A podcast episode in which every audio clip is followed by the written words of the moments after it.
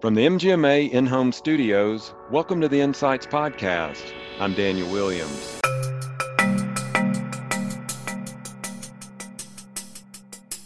So it's all about the education of putting together a comprehensive benefit package, understanding it, and being able to communicate it, or having someone who can communicate it for you when you're in the recruiting phase. That's Mark Massey talking about the benefits of retirement planning in recruiting and retaining staff in a medical practice. We'll hear more from Mark in just a moment. But first, a word from our sponsor. Our partners at the Southern Medical Association are proud to present two new podcasts The Practice of Medicine and Business of Medicine. On the practice of medicine, leaders in healthcare discuss contemporary approaches to patient care in a rapidly changing world. While the Business of Medicine podcast explores the many complex decisions that go into running a successful practice. Subscribe to both on iTunes, Google Play, Spotify, or wherever you get your podcast. Or you can find them on SMA's website at sma.org slash podcast.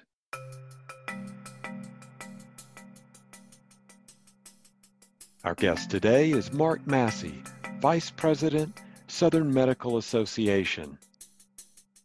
Mark's here today to talk about the challenges practice administrators face around physician recruiting and retention. Mark, thanks so much for joining us today. Well, thanks for having me, Daniel. Mm-hmm. So tell us about SMA and what your role is there. Sure. So the Southern Medical Association has been around for 106 years. There's two sides of it. There's the 501c3 side, which is the education side, and that's the side that started 106 years ago. And its function is the education of people in the healthcare industry. And it's primarily, our membership's primarily made up of physicians, but we also have nurses, uh, medical students, residents, some academia, um, uh, practice managers, etc. And so on that side of the house, they get their CE credits. We have a monthly publication called the Southern Medical Journal. It's been around for ages that people love. And we um, have a very, very deep bench of podcasts and educational materials related to, um, you know, healthcare. We also do a lot of work with universities and medical students so they can write their papers and we help fund programs through universities for educational purposes. So it's strictly an educational association. The SMA services side, which is the side it I run, is where we have the uh, all the products and services that we make available for our members so they can be able to have a one stop shop, so to speak, to handle their business needs. Because, you know, they primarily like to keep their focus, as they should, on healing. So, what I do is go around and broker uh, arrangements with partners in order to get discounts for our members on the different products and services that we offer. You guys did a survey recently. What's one thing that stood out there? What are what are people that are in your association? Uh, what are they asking right now? What is top of mind for them? As far as the needs of the uh, the the uh, employees of a healthcare practice, and done a lot of a lot of different surveys to this to try to get an order of importance and try to dig deeper into retirement planning because that mean can mean a lot of things. So I'm always trying to dissect the areas of retirement planning that we can partner with because we I don't have a direct sales force. I'm not going to attempt to be you know a jack of all trades and master of nothing. Mm-hmm. So we partner with other organizations to help fill the needs in, in this case, retirement planning. The health plan always comes out second. That seems to be more cost driven. That's why I'm trying to put together a program specifically to meet the needs of the um, healthcare community. And then it gets into your other staples, but um, but that gives you an idea of what we're looking at in these surveys. Is trying to see which products and services that we can provide to help fill their day-to-day needs. Mm-hmm. Now, you're going to be speaking at an upcoming MGMA webinar. Your topic is on how to increase physician recruitment and retention. Give our listeners an idea of what they can learn from that event. So, recruiting and retaining providers requires a process. The main part is a comprehensive um, compensation package that goes beyond the base salary. And we're going to outline in that how to build uh, such a package, such as retirement plan provisions that addresses specific needs of of physicians and layering deferred compensation arrangements on top of it to help lock up quality uh, quality physicians because you know it's it's tough out there. You've got everybody competing for these group of of physicians and what we see often is just these basic staples that, you know, check the box, we got this, this, this, and this. And that's a good start. what we want to talk about, though, or show or educate them on is how to take those staples and and and fine tune them to where they become more attractive to get the quality individuals that they want and by you know layering either on your retirement plan by structuring it such to where you can allow them to have a bigger benefit and then also on the deferred compensation side to get a golden handcuffs type arrangement to tie them up for longer term commitments to the organization the practice. Mm-hmm. okay.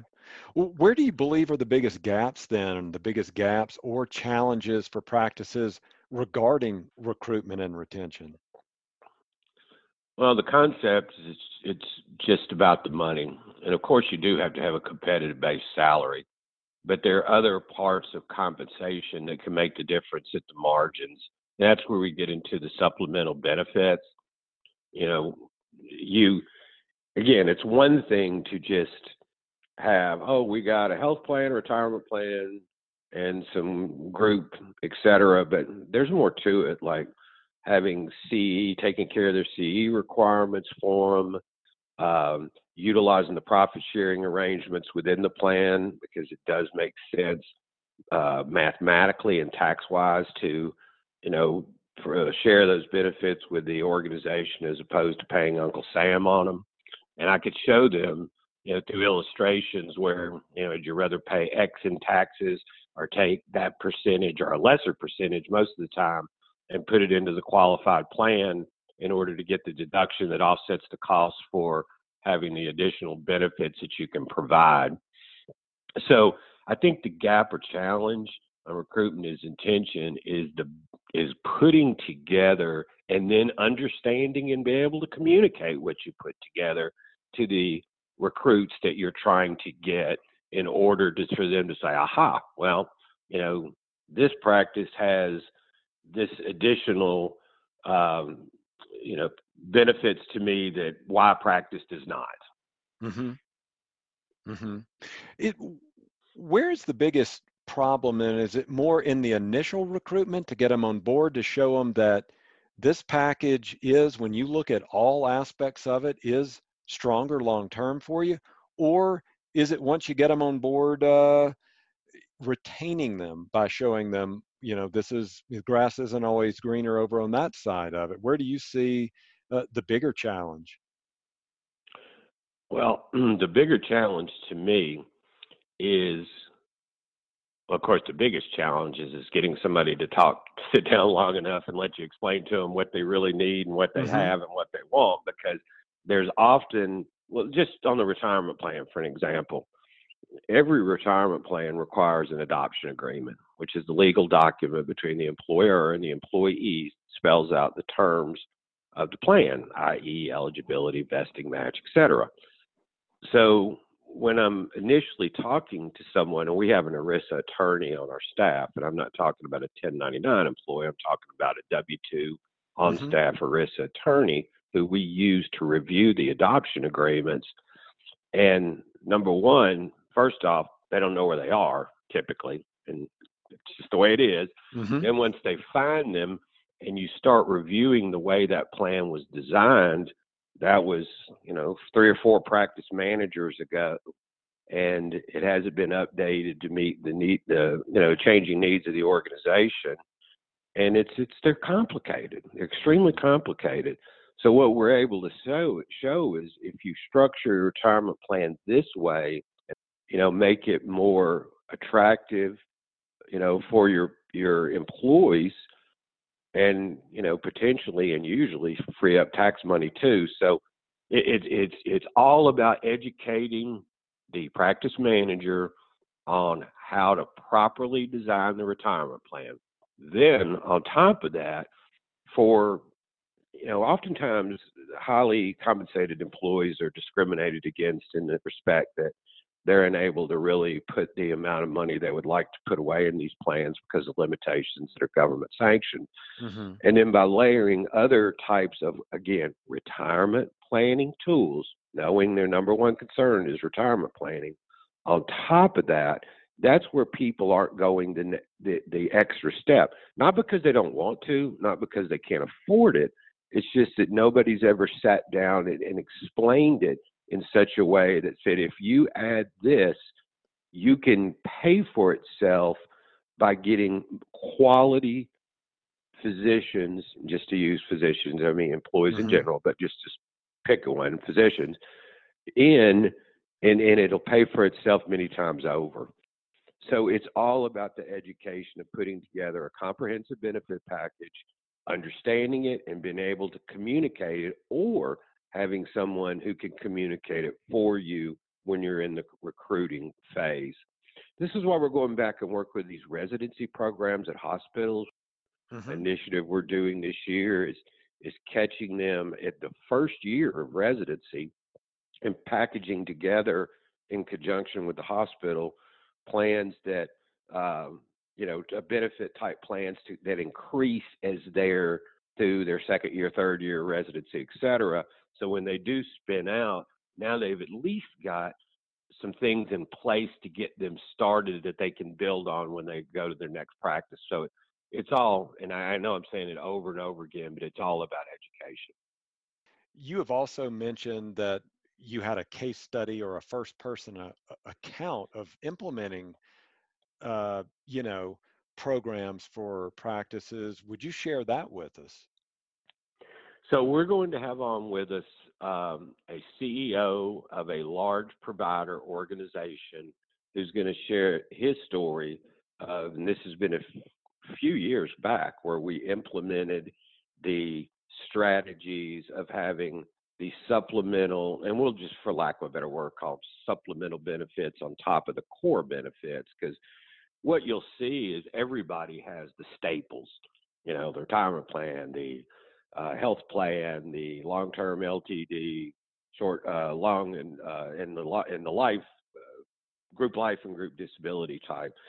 By implementing the strategies within, you know, the retirement plan, the deferred compensation. The see, deferred compensation is big, and it's just getting legs. I mean, we've been talking about it for 20 years plus, but it's it's really gotten legs lately, and more and more people are starting to understand that to where in without getting in the weeds again on that, you can have an arrangement with a physician, just again, stick with one profession, to where if they work for X amount of years, usually five, um, then there's a, let's call it pot of gold at the end of the rainbow. So you're trading longevity for additional benefits that, that works really nice. So th- th- this CEO of this large provider organization is going to share his story of how he implemented the strategies we're going to talk about and how it helped him recruit and retain employees. Okay. Well, Mark, you have touched on a lot of aspects about retirement and benefits here. What is a main takeaway then you'd like our listeners to know about how frankly, how they can create a competitive advantage by being strategic about benefits to attract provider talent? You know, there's a lot of great ideas out there, and everybody's busy. So, my main takeaway, whether if it's us or somebody else that you trust and are comfortable with, is take the time to listen to the ideas that some people can, some thought leaders can bring you. But on a, and, and, and I do webinars for other organizations too, and I always say if you've got a group of, let's say, seven physicians and 45 employees, by utilizing that strategy, it frees up about 200,000 a year. Mm-hmm. 200k. So it's just taking the time of letting people who do this, have been doing it for a long time, and have surrounded themselves with people who know and been doing this for a long time. Give them the hour of sit down that nobody wants to take, and I get it. You know, this stuff's not. It's not like watching the Super Bowl or a rock concert. I mean, it's it's you know, it's uh, can be a little uh, torturous but it's important. So it's just taking the time to, to let somebody share ideas with you is my main takeaway because the ideas are there. It's just finding the time. Yeah. Well, for a final question, I'd like to switch gears then. This has been a unique year, it's been a difficult year. So, what have you been doing? Whether it's a hobby, family involvement, anything that you've been doing to get through the days to have some type of work life balance over these last 12 or so months? Well, to be fair, I do live in the deep south. And, you know, everything's been pretty much open in my community. It has been open. Schools have been open all year because I have grandchildren who live in this community and we spend a lot of time with our grandchildren and they've been, you know, in school all day. So, and we've taken trips, beach trips, et cetera. Nothing crazy, but you know, beach trips. Mm-hmm. But I mean, I'm one of those people that like six to six. I call it six to six. I'm up at six. I know what group of partners are up at six. So I take care of all of them in the morning. I know the West Coast people I have to take care at night. And as boring as it sounds, I'm a workaholic and I just I don't know, I just love this stuff. So mm, the only thing that's really changed for me is I can get more done with Zoom meetings than I can all the times of all these years I've spent on the road, which is the only silver lining mm-hmm. in this past year. It's been devastating for our industry and our, our country, but it it's I've been able to take the time and accomplish more because I've learned that I don't have to get on an airplane to Denver, Colorado, which we have a lot of business we do in Colorado, because I can do it on Zoom. And I always knew it, but everybody else thought, well, you need to be live, and live is better. I'm better live than I am on Zoom or podcast or whatever. Mm-hmm. But I guess the, the, the main takeaway for me is I can be more productive.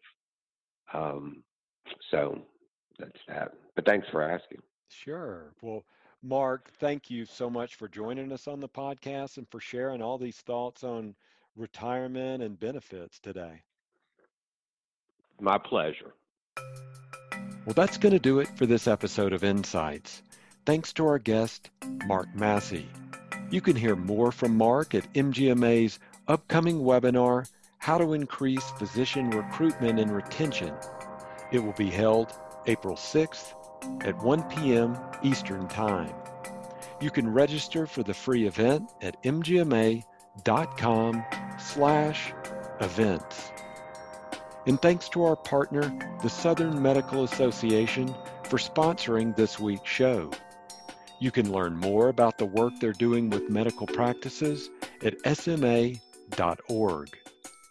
If you like the show, please rate and review it wherever you get your podcast. If you have topics you'd like us to cover or experts you'd like us to interview, email us at podcast at mgma.com. Or you can find me on Twitter at mgma daniel.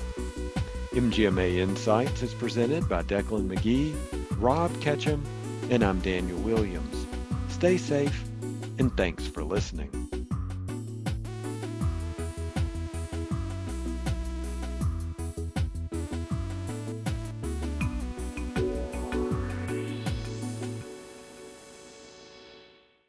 Hi, this is Declan McGee, one of the producers for the MGMA Insights podcast. If you like the work we're doing, please consider becoming an MGMA member. Learn more at mgma.com/membership.